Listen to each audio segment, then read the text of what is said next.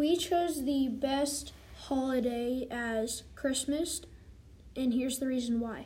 Reason one is because you get to spend time with your family and get presents. Reason two is that it is the second most important holiday to Christians. Easter is the first most. Third reason why, it is a time to give to the poor. And the worst holiday is Halloween because it is basically representing uh, demons or Satan of some sort like that. Mm-hmm.